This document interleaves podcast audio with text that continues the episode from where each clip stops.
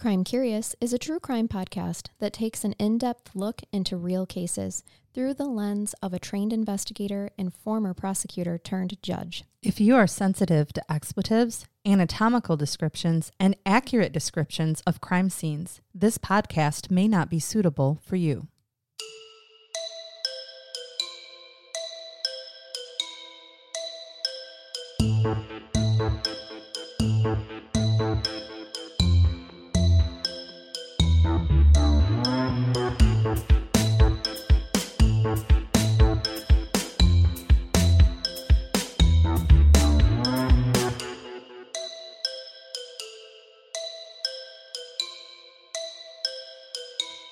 Welcome to Crime Curious. I'm Charnell. I'm Megan. Let's shake our gree Your good luck here. I almost said I am Grigri. Welcome to Crime Curi- Curious. I am Gree gree. I am gree Grigri. I am Exactly. Groot. That's what I am reminded me of. Groot. yes, I mm. am Groot today. Don't you just want to dig your roots in a little bit? Yes, I have had to ground my energy several times today. It has been, and just for reference, if you guys know of any weird things going on in the universe, it is October 11th, 2023, and nothing has went right for anyone today. Well, war has broken out in the Holy Land. It has? We are in a weird, weird um, funk in terms of a of a glo- in a global environment. yeah, it has disrupted the energy. It, has. And Ugh. then on on top of that, um, we have all kinds of other things happening, and some of them are good. Like it's um, it's Shocktober, It and I think we're shocking you with this case today. We are. Um, we've got fall and changing weather, and in Michigan, that means like funks and headaches and weird, just weird energies in general, and spooky shit happening. Um, and yeah, and then also pumpkin spice is available everywhere and in On every form. everything. Yeah. Yes. Have you Perfume. pumpkin spice perfume and, and like Cheetos? Yeah, I mean, you can have it from lips to, to tips if Lips you to want. tips. Let's That's- just- that's it's true. everywhere. Baby, will you get out the pumpkin spice condoms tonight? Let's bake us a pie. I'm so glad that you understood what I meant by Oh, that. I knew what you meant. We are on the same wavelength. always. and possibly share the same brave wave. Brain Brainwave. wave. Brainwave. Brave. Brainwave. the same brief wave. Well, we've almost completed the bottle. I have. You've sipped because you haven't Because I'm talking and I'm talking. I'm I presenting the case. But oh I'm I, this bottle's helping you get through this horrific story. Um, however, I'm happy to bring us part two. Um, we are going to talk about the investigation that takes place, the trials that take place, and who these Is this were. still the same book? Or is this a new book? We are. It's kind of both. It's both the first book, but then also Briannon, our lovely Patreon, who recommended this case to us. Just so you know that you are jumping in on part two, so go listen to part one so that you're not lost because you've missed a lot. Um, part two is a lot about the other book she sent us that's called Gitchie Girl Uncovered. The true story of the night of mass murder and the hunt for the deranged killers by Phil Hamman and Sandy Hamman. So they did write a sequel or kind of a They did. or kind of even a, a, a company, a, a read along book because I'm assuming some of It it's is. at the same time frame. It is. It, let me tell you, Gitchie Girl is telling the story from Sandra's, Sandra's perspective. Okay. Gitchie Girl Uncovered talks about, it goes more in depth. Is it more third person or omniscient uh, point of view where you have them telling it more neutrally from different people? Yes, because it goes more in depth into the investigation than Gitchie Girl did. Which is hard to do from her perspective Correct, because she was she wasn't privy 13-year-old to it. girl and not okay. Yep, yep. Thank you for clarifying. Yep. I think that's helpful. So. Gitchie Girl Uncovered is more of like the interviews that the authors did with the law enforcement um, at the time and following the trials and things like that of things that she she wouldn't have known, you know, because she was being 13 and going through the trauma of all of this as well. So let's pick up at 2 a.m. Saturday. Um, no, I'm sorry, it's actually Sunday, November 18th. Okay. 1973, 2 a.m. Sandra Cheskey was just dropped off back at home, unexplained, by a man who had kidnapped her and four of her friends. The man was called the boss, and he was working with two other men who called themselves RJ and Hatchet Face. And Sandra and her friends, Roger Essem, Mike Hadrath, Stu and Dana Baade, they were brothers, had been at what was called the Gitchie Manitou State Park having a bonfire, smoking a little bit of weed, and listening to Stu and Dana play music when they had been attacked by the three strangers that I mentioned before RJ, Hatchetface, and the boss. When Sandra was walking into her home, all she knows is that she had been violently sexually assaulted by the man that called himself RJ, while the other two the other two men stood outside the truck. The men claimed to be cops. She has no idea that her four friends, one of which Roger was her boyfriend, at this point in time have all been murdered. Sandra grows Sandra goes to her brother Bob first to wake him up. She tells him what she knew of the very long night, a night that aged Sandra several lifetimes and would, would one that would change this current lifetime forever. Bob told her that she needed to call the police, but they both feared what would happen since these three men claimed to be the cops, and so they just didn't know. Bob told her, "Get some sleep, think about it." No. and then we will we will reconvene in the morning. I mean, I it's 2 understand. I understand why. I Yep. hate it, but I understand why. Bob's a child too. Yes, exactly. At 9 a.m., she woke up and tried to call Roger's house first. And he wasn't going to fucking answer because he's dead. Oh my God. Right. The phone just kept ringing. She called Debbie and she asked if Debbie could come over. Debbie's like, listen, I can after church. I can't skip church this week because my mom is telling me I absolutely have to go. She's got to go get herself some Jesus You that will day. go to hell if you don't come Yep. with mom to church. So she tried Roger's home again, and this time someone answered, but told her that he had not come home for the night, which was not super concerning to the seven to the family because he was 17 years old. He had lots of friends in the neighborhood. Dude, he was out partying a little. He probably said he was spending the night someplace anyway. well, it- right, and they typically crashed at one another's houses for the night and then would come walking in the next morning, right? right. Absolutely. So when Debbie arrives after church, Sandra spilled the whole story to her and um and wanted to go like Sandra wanted Debbie to go with her to go back out to the campsite to see if maybe the boys were still stranded out there. Um, now Debbie didn't have her vehicle at this point in time, so they didn't have a ride, so they hitchhiked, very normal for 1973. A lady picked them up, took them as far as Sioux Falls, where they were planning on hitching another ride to Gitchie at that point in time. But they stopped at a payphone first. Okay. Sandra wanted to try Roger again and see what was going on.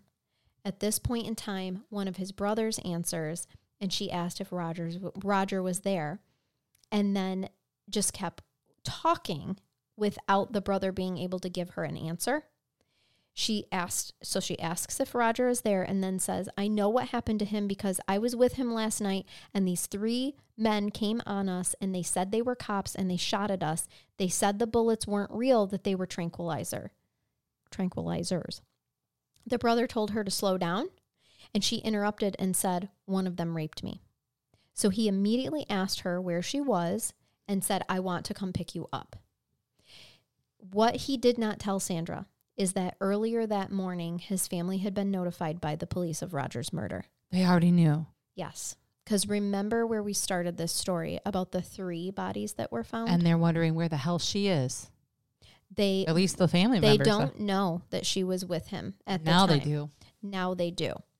But there were four boys. So at the very beginning of this story, in part one, I tell you that a driver found three bodies by the side of the road and he calls it into the police. The police come out, they find the three bodies.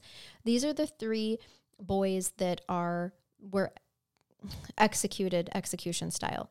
Roger was found back at the campsite later during the investigation. Okay. So just so you know, it's a. I started the case with three bodies being found, I, even though there are four victims, because initially they only had those three bodies. Then they found the campsite, and that was where Roger's body was. Roger was the first one shot and killed by he the was, campfire. Yep, and was Sandra's boyfriend. Right. So Roger's family, the first time that Sandra called Roger's family, they hadn't been notified yet.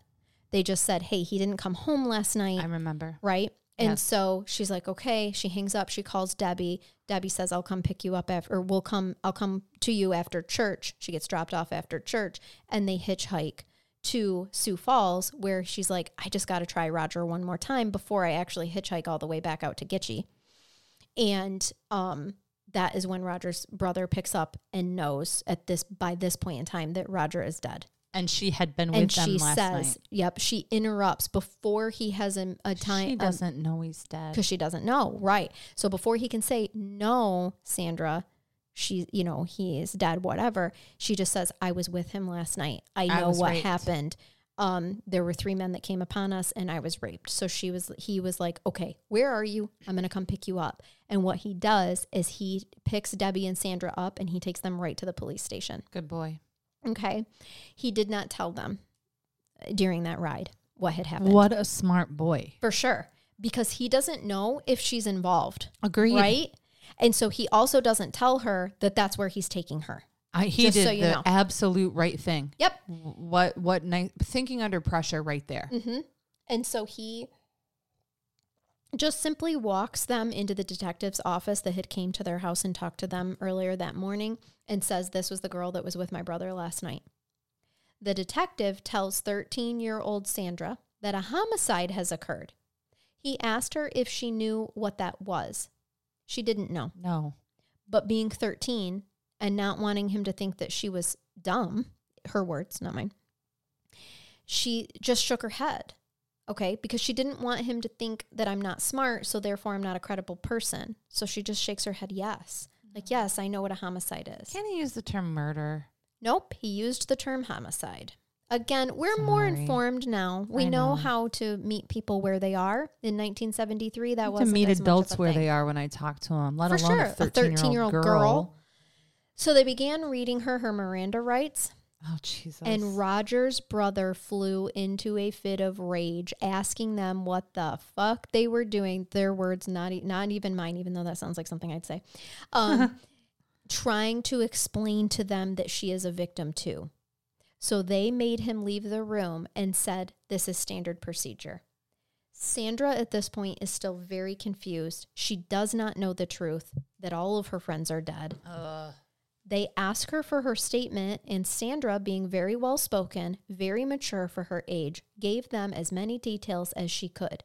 As a matter of fact, Megan, it was 10 pages of details by the time the police were done taking her statement. But the problem is, it didn't add up in their investigation standpoint because it just didn't seem to make sense. Why did the boss allow her to live to tell the tale? So this made her the prime suspect in their eyes. She's 13 years old. Mm-hmm. Mm-hmm. At the very least They didn't least, do rape kits then, did they? They did. We'll get to it. Okay. At the very least, an accomplice. If she, you know she wasn't an active participant, they believed her to be an ap- accomplice to the supposed three men that were involved. The other thing that did not add up is how she could have witnessed the murders and be so cold and detailed in that moment in those statements, not showing any emotion while she gave her statement. She and they actually they made note of it. They made note of her coldness. Exactly, Megan, because she didn't know that they were dead. So she doesn't have emotion. She's trying to just catch the bad guys, right? That did the bad thing They've to her. been tranquilized and she's been mm-hmm. raped, and it's all because of drugs. Yep. And it was police. so they're just not realizing that she still doesn't know. So she thought homicide was a crime, It And- was. but she thought that it might have something to do with the drug raids that the three men said they were doing. She is still wondering if she's in trouble at this point in time, especially since they read her her Miranda rights. Right. So they asked her to write a statement, which she did, feeling helpful, feeling like she was doing something that could bring these bad guys who shot at her friends with tranquilizer tranquilizers and raped her, you know, bring them to justice. But she did not know that the police who took her initial report made comments and remarks of their own as about how she was so cold because she should could so easily give a verbal and written statement. And by the time she was done, fatigue was settled in, just as the detectives were starting to like come and take the other detectives were coming and taking over. So it's now time for me to bring back a character that I've not mentioned since part one, since the beginning of this case. The amazing Sheriff Craig Vinson. Okay. I mentioned him in the beginning. He was the one that was called that, that initially responded to the bodies. So he also brought in, you're going to love this. He brought in a female officer with him to record her statement. In the 70s. In How the progressive 70s. of them. Yep. I loved it. He wanted her to give him a statement herself so that she could she could he could get as accurate as possible of an assessment of this girl who his coworkers are saying are cold is cold and calculating and all this stuff. And a suspect. Mm-hmm. So he watched as she spoke maturely, eloquently, reliving the entire night yet again for the third time. Let's go over how many times this girl's been re-traumatized. You don't even want to know what way. that does to our brains, No. knowing that you put children through minimal interviews now when they've had trauma occur. they just Mhm. didn't do that in the 70s. Mm-mm. Nope. When she was done, he let her know that she's been through a lot, that she should rest now. He said, I've got your mom on the way. So she laid her head in her arms and she drifted off to sleep on accident and uh, like right on the table. And she was awakened by the gentle touch of her mom, Lolo, Yeah. shaking her arm. Sheriff Vincent said to Lolo, Ma'am, your daughter has been very helpful and provided excellent information. We hope it will prove very useful in catching the murderers. Sandra whispers to her mom, Murderers? Yeah, that's when she realizes. And oh, I have then chills. she realizes what homicide meant. She's hysterical at this point. So hysterical that she collapses to the floor and she has to be taken to the hospital. okay. Okay. Does the sheriff realize now, holy shit, this girl didn't know they died Yeah, until I just said this? They make note of her reaction. Yes. She's taken, you're going to hate this part. As much as Sheriff Vinson was trauma informed, the hospital staff, not so much. oh, great. She's taken into a white room and put into a gown. Her mom gives consent for a pelvic exam. Now, keep in mind that she's exhausted. Reality of the situation has now set in and she's traumatized. And now her mother has to leave the room while three men in white coats and masks come in to do a pelvic exam. Right. So you've been sexually assaulted and now they took your mom away and you're going to have somebody's gloved fingers shoved inside your vagina. And a speculum and all of those things. And there's three men, just like there were that night. Oh my God. Three the men. trauma. Mhm. Right. Okay. So, just so y'all know, this would not happen today. No. but it happened then. So they perform performed the exam for evidence. Sandra and her family had to go stay with a rev- relative while the killers were on the loose because they knew where Sandra lived. And the news of the four murdered teens was all over the news. So now they know that Sandra has squealed as well, that the teens have been found, that there was a survivor. So she's in danger. She did not realize that it could get worse than this moment because what she thought was rock bottom was not actually rock bottom. Rock bottom is that the truth of the matter is that for the next 18 months, Sandra would be put through public trial. She would be ridiculed, blamed, and flat out called a liar. There were news articles calling her into question. There were police officers on the current force that did not believe her. Sandra worked closely with the police, working with a sketch artist to come up with, a, with composite sketches to release to the public. She was taken back to the very place the boys were murdered to walk them through what happened, mm. traumatizing her again. I know. Unfortunately, that is a necessary trauma right there with Charnell. It is. That's that's the one I agree with. I know. Right. She's 13. She's not allowed to attend the boys' funerals for her own safety. She begged to be able to attend Rogers, though, and for the first time ever, she showed defiance and said that she would run away if she was not allowed to attend Rogers' funeral. Did his Now, family this is her believe? first Did his love. family believe her? We will get to it. Okay. Yeah, Don't break my not, heart. Not all of them initially, Okay. but she does have. Um, I believe it's one of Roger's sisters is one of her dearest friends okay. today and helped her write these books. Yeah. Gotcha. So they did set up a way for her to enter in the back at Roger's funeral and stay behind a curtain behind the stage until a family member heard that she was there and in their grief went back there and screamed that she did not belong there screamed at her that she knew more than she was telling the cops and that they did not want her there Okay. so she had to leave I understand. I know exactly but she's 13 she's a baby She doesn't understand. She doesn't understand anything and not getting to say goodbye to her first love that was brutally murdered in front of her and her not realizing that he was murdered until after the fact. She's so young and innocent. She did not even realize that men could lie about being cops, lie about bullets being real or fake. And now she's being accused of being savvy enough to lie to the police. She also heard rumors around town that people thought that she had a jealous boyfriend who had killed the boys and just made up the three men posing as cops story. Of course. Because she's gorgeous. You also need to be aware that there's an ethnicity thing in here because she is, has Native American heritage and you can see it in her Features. features. Absolutely. So Sandra and her family are safely transferred to a safe house. And remarkably, Sheriff Vinson not only believed her, but knew that she would be the piece of the puzzle that brings justice. Amongst most of the pol- most of the police force and even the Iowa Bureau of Investigations, Sheriff Vinson drove Sandra around for days, for hours, looking for the abandoned farmhouse that she described where she was raped. It had a red gas tank. Sandra never changed her story or wavered on the description, so Sheriff Vinson was convinced that they could stumble upon that abandoned farmhouse with the red gas tank if they just kept trying. For Well- those of you that may be wondering that by gas tank, Charnell literally means like what you used tank. a propane tank, something Mhm. that you'd use to fuel uh, as fuel out in the country. Mm-hmm. Well, and they- red is bizarre. red is bizarre. They're usually white. Correct. Yep. Mine is. Yep. A majority of them are. My mom cleans hers because she thinks that it's rude to leave a dirty gas tank for the gas man. I've always had bushes surrounding mine, and um, mine were recently pulled out so that I could do some landscaping. And I looked at it and went, I don't know what to do with this. I think I need to plant flowers. I What- think I need to put the bushes back. I well, no, because they were right from the 70s. Get it? Uh, Oh, Move God. on. Move on quickly. So here we go. They drove for hours, Megan.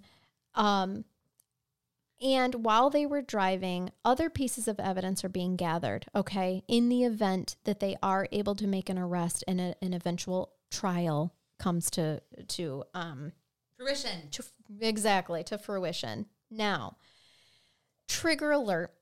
I wasn't going to initially include this information, but I think it's important to make it very clear the brutality and the evil that was done to these victims. So I'm going to read for you the autopsy notes. I know, I see your face. No, I, I'm one of those people who I want. I, I as much as I don't want to hear it, I want to hear it. I want the information. I get it.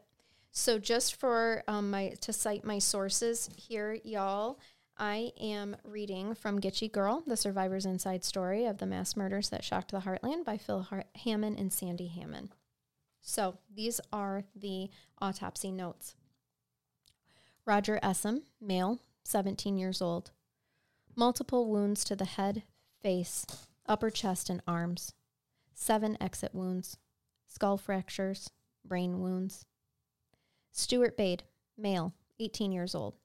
Wounds to the chest, abdomen, and upper right upper leg. Extensive wounds to the left hand. Large gaping wound to the middle of back and buttocks. Mike Hadrath, male, 15 years old. Wounds to the upper left chest, left upper arm, left side of face, left hand and wrist. Also shots to the back, buttocks, and legs.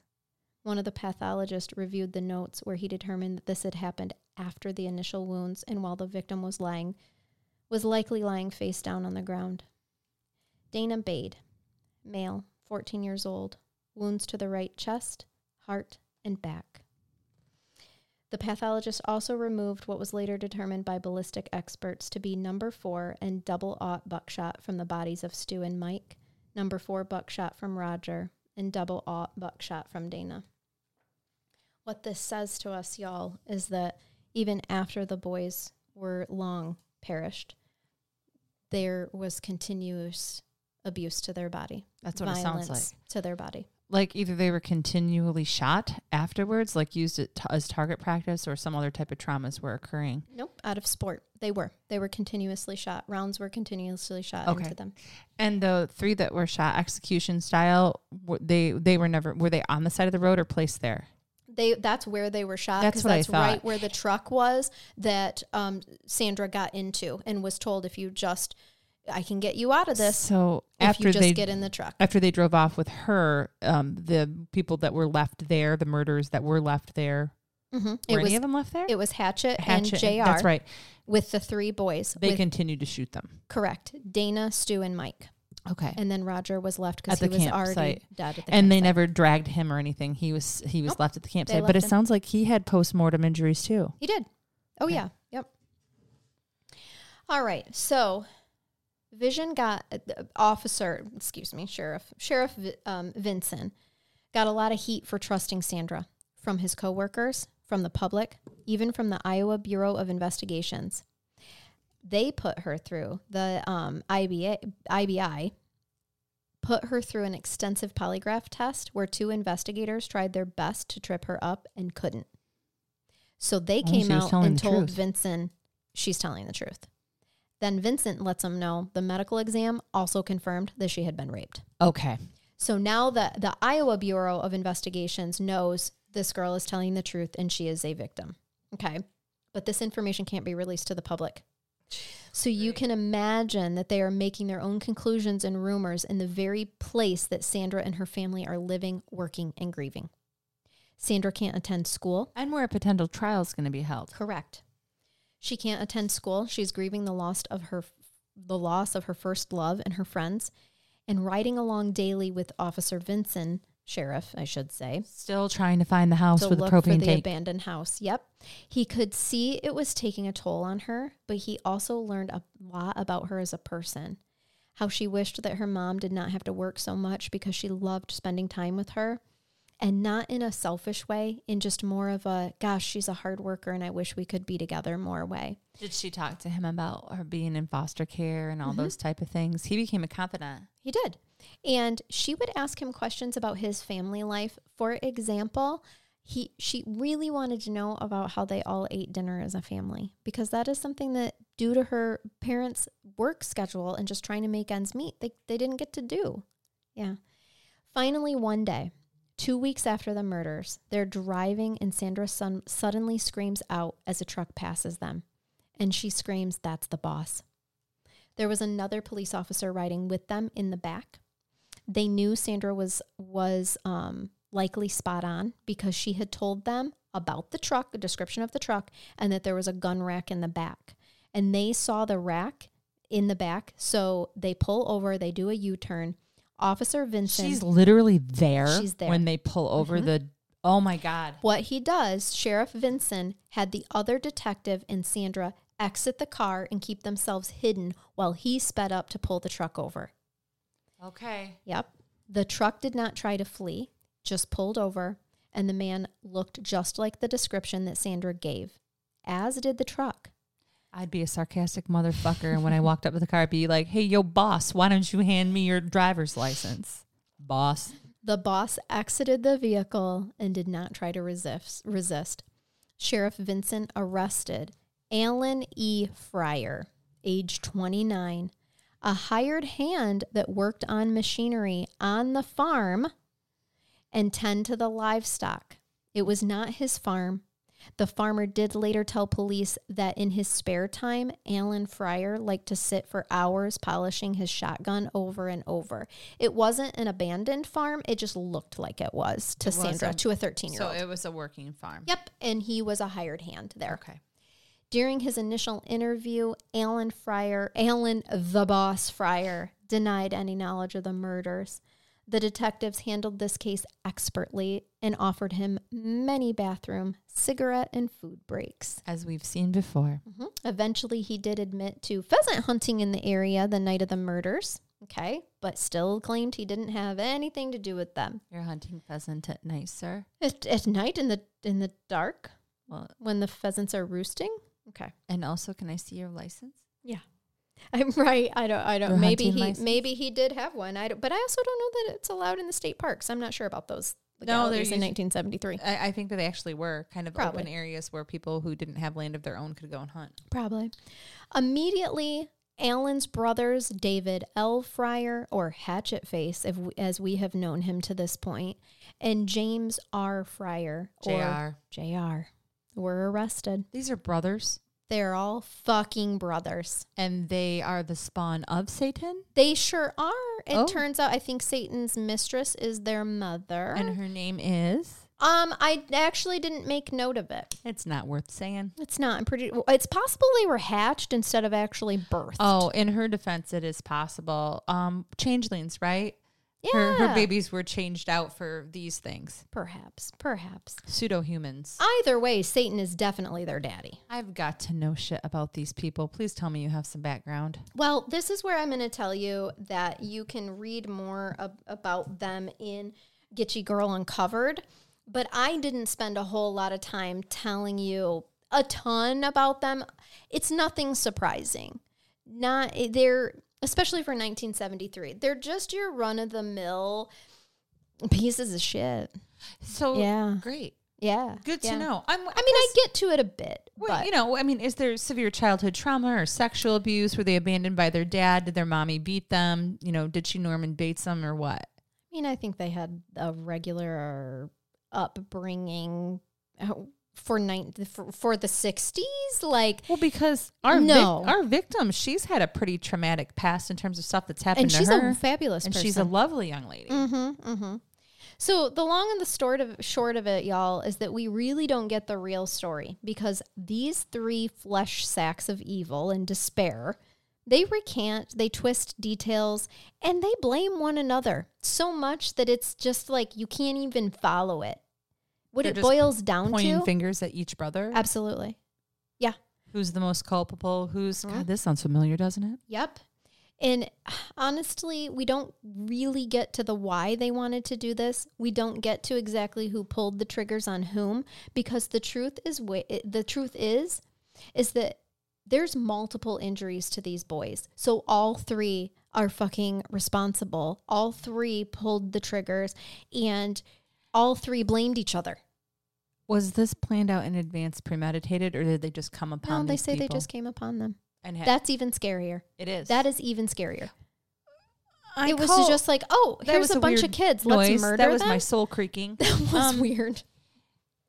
bullshit in terms of making the argument that it was so impromptu. At the very minimum, there was a conversation that happened before for all three of them to have known what it was and what the plan was. This is what I think what happened. enough to require premeditation. I think that they looked at them and said, hmm, there's four punk teenage boys and one gorgeous girl.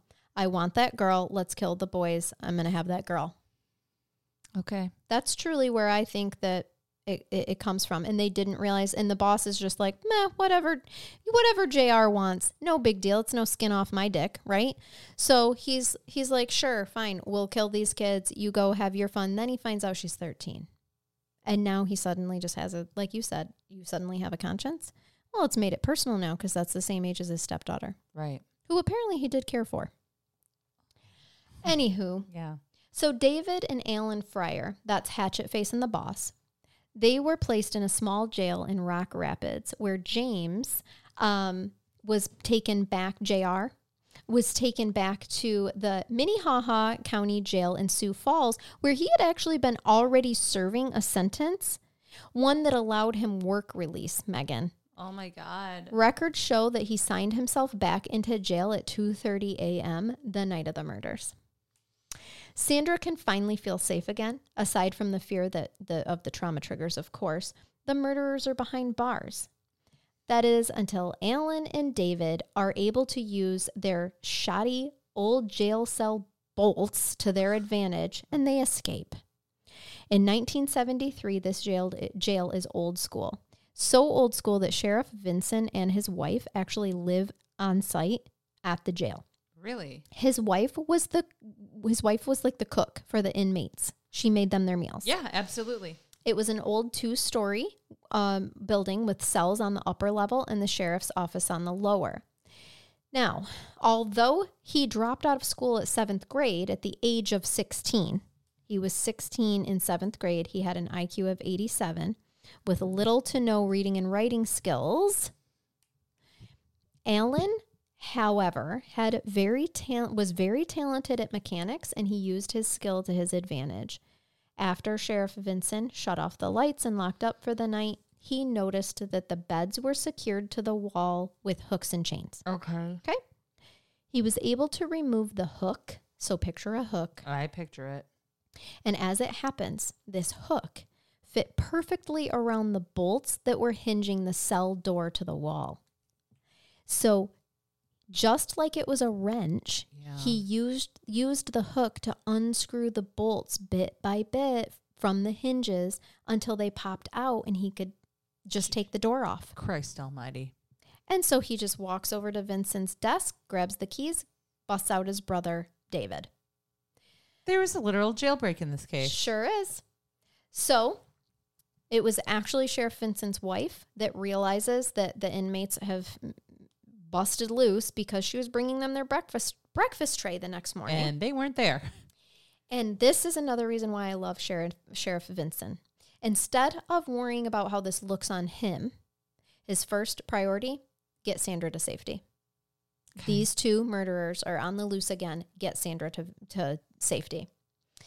But alas, David and Alan's little vacation didn't last long because within a week, they hit a pedestrian with a stolen vehicle and were arrested without issue. The pedestrian is okay, by the way. And they didn't resist. They didn't resist. They're transported back to Iowa for the murder charges, and the pedestrian is fine. Okay. All right. So at this point, they have a complicated situation. All the brothers are turning on one another, and each is trying to implicate themselves less and less. Okay. So David said that he would never plead guilty because he told his mama that he didn't do it and he did not want to disappoint his mama. Okay, Okay. sir. He's probably the baby of the family. And I say that as the baby of the family. Your mom's already disappointed, son. You're in jail. I, I'm sorry. She was disappointed when you were born and she looked at you. but while they took him out to the scene of the crime, he confessed to dozens of other unsolved burglaries in the area, allowing them to close those cases. So, guess what, Mama? You know, I guess it's okay that your baby is a thief, but she draws the line at murder. That's he right. It was my other brothers because I'm a thief and I break into places, but I've never killed But I anyone. didn't So burn. therefore, Yep. they're the they're the culpable ones here. See, Right. Look at me, come clean. So let me take you to the trials. I know these are your favorite They are. parts, and you really will. I will give you this book to read if you would Okay, like it. yes. After um, you'll like the the trial parts. Um, Alan the Boss Fryer's trial was first, and young Sandra had to be brought in in um, special entrances, of course, because of all of the limelight around this and all of the. You got to remember that Trying to protect the her. headlines at the time are very convoluted. They're blaming Sandra still. Okay. So she is the prosecution's star witness at the tender age of 13. She is put on the stand for the defense, um, excuse me, for the prosecution, where the defense would try to confuse her. They would rapid fire questions at her. They would do what they could to discredit her as a witness, but she sat there and she prevailed. The trials lasted more than a year. Wow. hmm Sandra was called upon to testify numerous times over and over that year. And each time having her name splattered in the news, each time circulating more rumors and speculation about her. And remember, she looks older than she really is, and race plays a role here as she has Native American heritage. So, she has to continuously endure this and remember the reason it was so convoluted is because of the way the boys the the brothers were turning on each other recanting their statements reassessing their statements making different claims to try to make themselves less culpable But she's been consistent. she sure has and her testimony has never changed and they didn't the defense was never never able to get her to trip up Good. it's Sandra's testimony over and over that debunks the claims made over and over by the brothers in what ends up being the literally the crux for the defense. Sandra takes them down. Okay. This time was understandably not easy for Sandra. She could only sleep if her mother was next to her, and she often woke up having night terrors. She lost friends. No one wanted their child to hang out with, quote, the Gitchie girl. That There's was the name that she was dubbed Okay. over and over in the news and in school. The Gitchie girl. Both for the name, place, and potentially a derogatory Native American commentary as to who she was. Yes, because the site was actually a Native American um, site, Made well, into a state well park. known. Yep, and Gitchie was, Manitou. Yes, and it um, It stood for what did I say in the beginning? Free, Big- free spirit, something like Something that. like that. Yeah, it was a well-known, you know, place. So David or Hatchet Face, as I told you in the beginning, said he would never plead guilty because he didn't want to disappoint his mama. He ends up being the first one to plead guilty. So he pled to three counts of murder and one count of manslaughter. He did not like prison very much. He actually said it was like living with a bunch of wild hogs and he wanted to write the governor to ask for the death penalty. He'd rather die than live with the wild hogs. Well, sir, you are worse than wild hogs. Do not insult wild hogs like that. They have at least a code of conduct. Hogs are pretty smart, actually. They sure are. Very destructive, though. So now I will refer back to Gitchie Girl, the survivor's inside story of the mass murders that shocked the heartland by Phil Hamman and Sandy Hamman. And I'm going to read from you for you from page 121 just to make sure I get all of these details clear. Okay. All right. And quote Alan was found guilty of four counts of first degree murder. He had two prior felony convictions. In a pretrial interview, one parole officer stated that Allen had killed in the manner of one simply poaching a deer. He was sentenced to four terms of life in prison. James was found guilty of three counts of, mur- of first degree murder and one count of manslaughter. This is JR. hmm He was given three terms of life and one term of eight years for manslaughter. The prosecution made the decision not to pursue the charge of rape since he would be locked up for life. And then she wouldn't have to testify about that piece. There were three sent to the, that was not in the quote, that was me looking at Megan. I know it was. Um, continuing with the quote, quote, all three men were sent to the maximum security penitentiary, penitentiary in Fort Madison, Iowa. At the time, Iowa did not have the death penalty, end quote.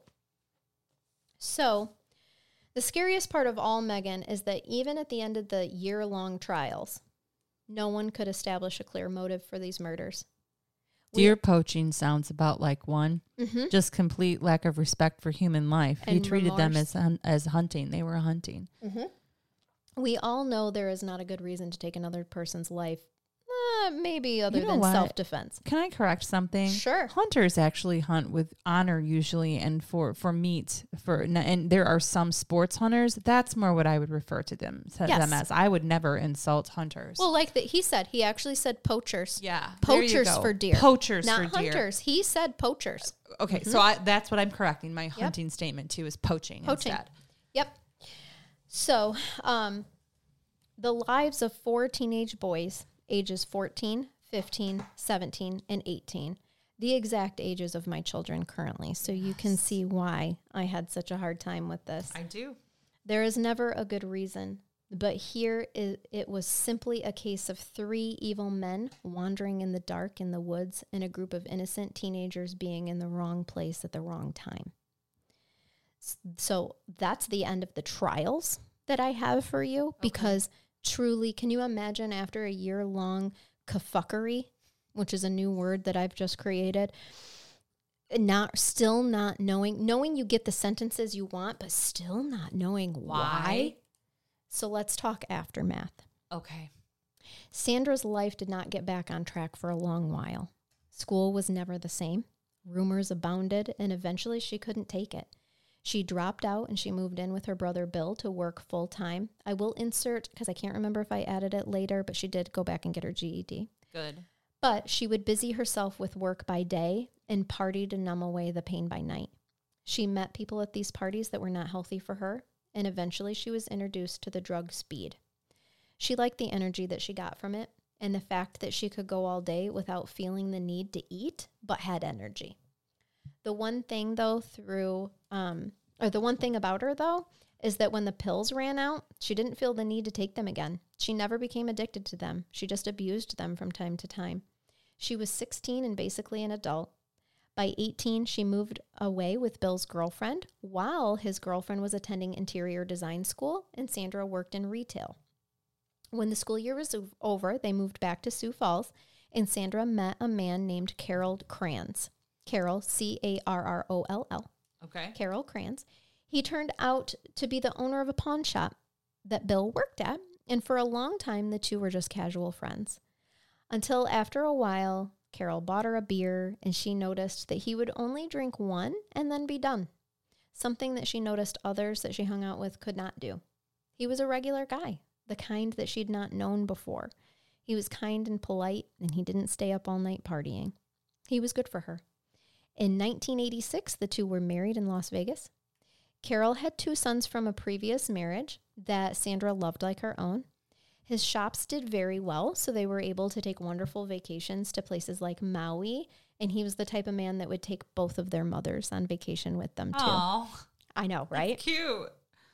Sandra even discovered through the love of a good dog and ahead of her time that pet therapy can help heal old wounds. I firmly believe this. Absolutely. She even had aspirations to start her own no kill shelter someday. So let's talk about the fact that people still judged her. They claimed that she had something, they still claimed that she had something to do with the murders. She lived with survivor's guilt, night terrors, and depression her whole life. Then she was approached to tell her story, and she never knew how healing that could be. 40 years after the murders, she met face to face with Alan the Boss Fryer to ask him why. Why did he let her live? He responded that she reminded him of her of his stepdaughter, who was her same age. She told him he did the right thing by not killing her. And after that meeting they shook hands. After that meeting she felt lighter and life seemed to be more sweet. Once the first book released, people came forward to tell her that they too were rape survivors, that they too believed her, and that they were with her. Others came out of the woodwork to give her love and support and send reassurances that they never blamed her for the boy's death, even family of the boys. It's been a healing process for her, and it was so well received that it sparked the second book called Gitchie Girl Uncovered The True Story of a Night of Mass Murder and the Hunt for the Deranged Killers, by the same author, authors of the first book, Phil Hamman and Sandy Hamman. And this is where I'm going to tell you that Phil Hamman and Mike Hadrath were best friends. Oh, see, I'm choked up now. So, okay. So he had a vested interest in telling this story because. Mike was his Best his friend. BFF at the time. Yep. You don't think about that too, right? That there were all of these other kids in this town. We know that they treated her, her badly because they didn't know what to believe. But look at it from their perspective. They were babies and they didn't know what to believe, and their friends got taken Their from them. friends, their friends got Yeah. taken from them. Yep. The second book that Phil and his wife wrote goes to more into depth about the time the killers were still not caught and the trials and the killers' convoluted stories blaming one another. It also is more open about Sandra because it was written after she no longer feared of not being believed. So I hi- highly recommend both of them. Phil and Sandy are sure to mention at the end of the second book how Sandra often tells people that the boys were so brave. They never let her. Ooh, okay, pull Okay. together. We got it. Deep breath. They never let her know the reality of how serious the situation was to keep her calm. Yeah. They did not beg for their lives or try to run and leave her behind. When many would have taken cover, Mike ran to protect her, even after being shot himself.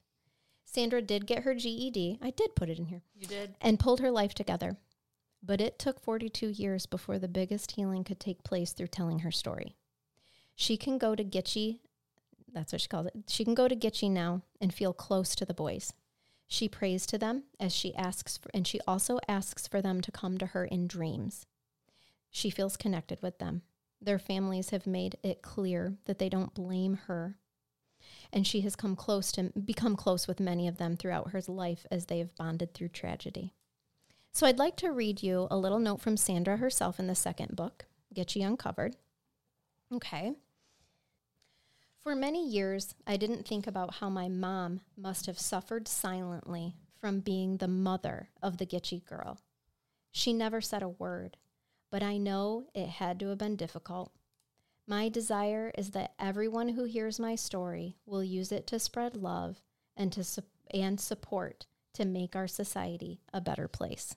End quote. You know, I always like you have leave. me all teared up, so don't look at me. I know, I know. I love to leave on a on the note of a survivor um, or in a victim. So, whoo! Special thanks again to Patreon Brennan for bringing Sandra's case to us and um, for allowing us to take a small part in in hoping to spread that that yeah, love and positivity. And this is a hell of a story, man, mm-hmm. from your hometown. Like you, you got me here. yeah, yeah, Wow. me too. And now you understand why it took me a year to put this Girl, together. you did it but we will do it. We will do it when you give us our re- the recommendations, y'all. We will do it in our own time. Yeah, Just so you know, the place at, at Gitchie where these murders took place, the haunting. yeah, it really is considered one of the most um, haunted places. and that's not not unbelievable because there's something bad that happened there and whether you believe and you know I'm a naysayer in spirits or anything or not just the general feeling and vibe of if you being in a place where young children were murdered You can feel the energy of, Of course you can, and it's a negative energy. Yeah. And if you didn't know it when you walked through there, you might not notice it. But knowing something bad happened there, I would can- for sure Yeah. uh, have the have the chills, the shivers it. up. Um, and it, I put a note in here for my brain bath. Okay. It said, "You sent yourself funny jokes, so read those." Okay, I love it. I love that you reminded yourself. I did. Let me get my phone. Okay. You sent yourself funny jokes. Yep. I send That's myself I- messages like that too. That's how I make notes. To, and and just so you know, this is so ridiculous. I don't know how it happened. I think because at one point in time in my husband's phone, which was linked through like our Apple whatever's, um, he had me and his phone is gorgeous. So when I pull up my my number, I put my number. It it comes to me as gorgeous. Oh my which God. is just so funny. I didn't name myself that. Well, you should. but it's just adorable. We all should. It's we should we should, but it's just adorable that my my husband has that. I'm like, oh, good thing he didn't say heartless bitch, because he'd have no idea it'd come over like that. Okay, so do you want to hear some funny jokes? We actually never tell corny jokes on this podcast. I might have said a couple to our Patreons, but our general public needs to hear. That that was yeah, that was such sarcasm. Sarcasm. Mhm. Here So- come the bad dad jokes. Today at the bank, an old lady asked me to help her check her balance, so I pushed her over. Ah ha ha, ba-dum-ba. Three years ago, my doctor told me I was going deaf. I haven't heard from him since. These are so stupid. I know. Isn't this the best way to end a story that made us cry? Yes, except for now I'm crying more. the other day, my wife asked me to pass her lipstick, but I accidentally passed her a glue stick. She still isn't talking to me. oh, God, don't tell Matt that's an option. I've done that to my own self. It doesn't actually stick your lips together, by the way. It does make them incredibly dry. I bet. And also, backstory how did you do that? Well, I keep chapstick in my right hand drawer at work. And apparently, I put a glue stick there too. And as I'm doing whatever, I literally reached in and grabbed it and just like subconsciously applied it to my lips and immediately knew I had made an error.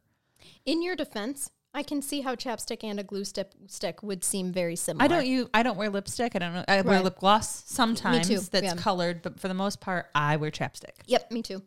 I don't look good in lipstick. I look like I'm trying to be a lady of the night and I don't do it justice. They do it a lot better. I think I look great in red lipstick, but very much like a hooker. oh, And I'm okay with it. I just don't do it. there's a time and a place. there is. And Yeah, yeah. It's not work. yeah, right. To be fair. Right. Yeah. My dog is a genius. I asked him what is two minus two. He said nothing. This reminds me of Jason and his dad's joke with the dogs from a Patreon episode. This one actually reminds me of Jason too, where I think he would think it's legit. I don't want to brag, but I finished the puzzle in under a week and it said two to four years on the box. So cute. Hmm, My boss told me to have a good day, so I went home. Exactly. That's right. Yep. Exactly. You can't even fire someone for that. That's- I wouldn't. For sure. I prefer to tell people to have the day they deserve, and the rest is up to them.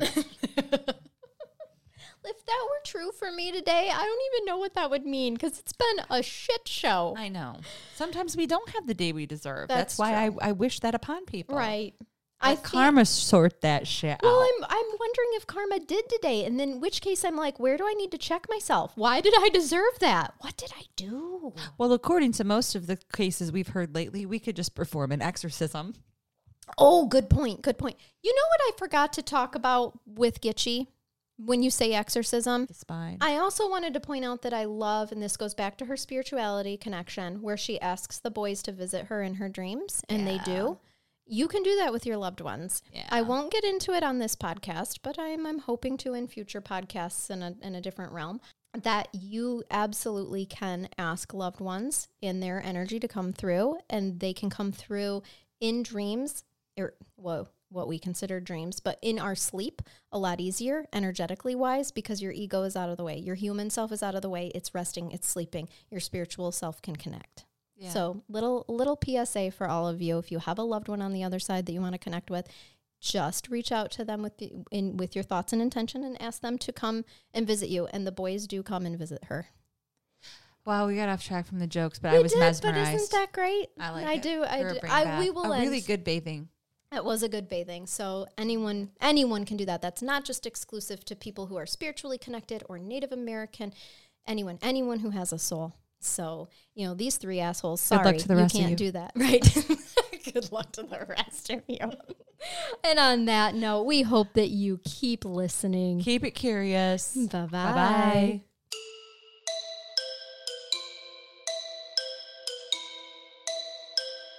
bye.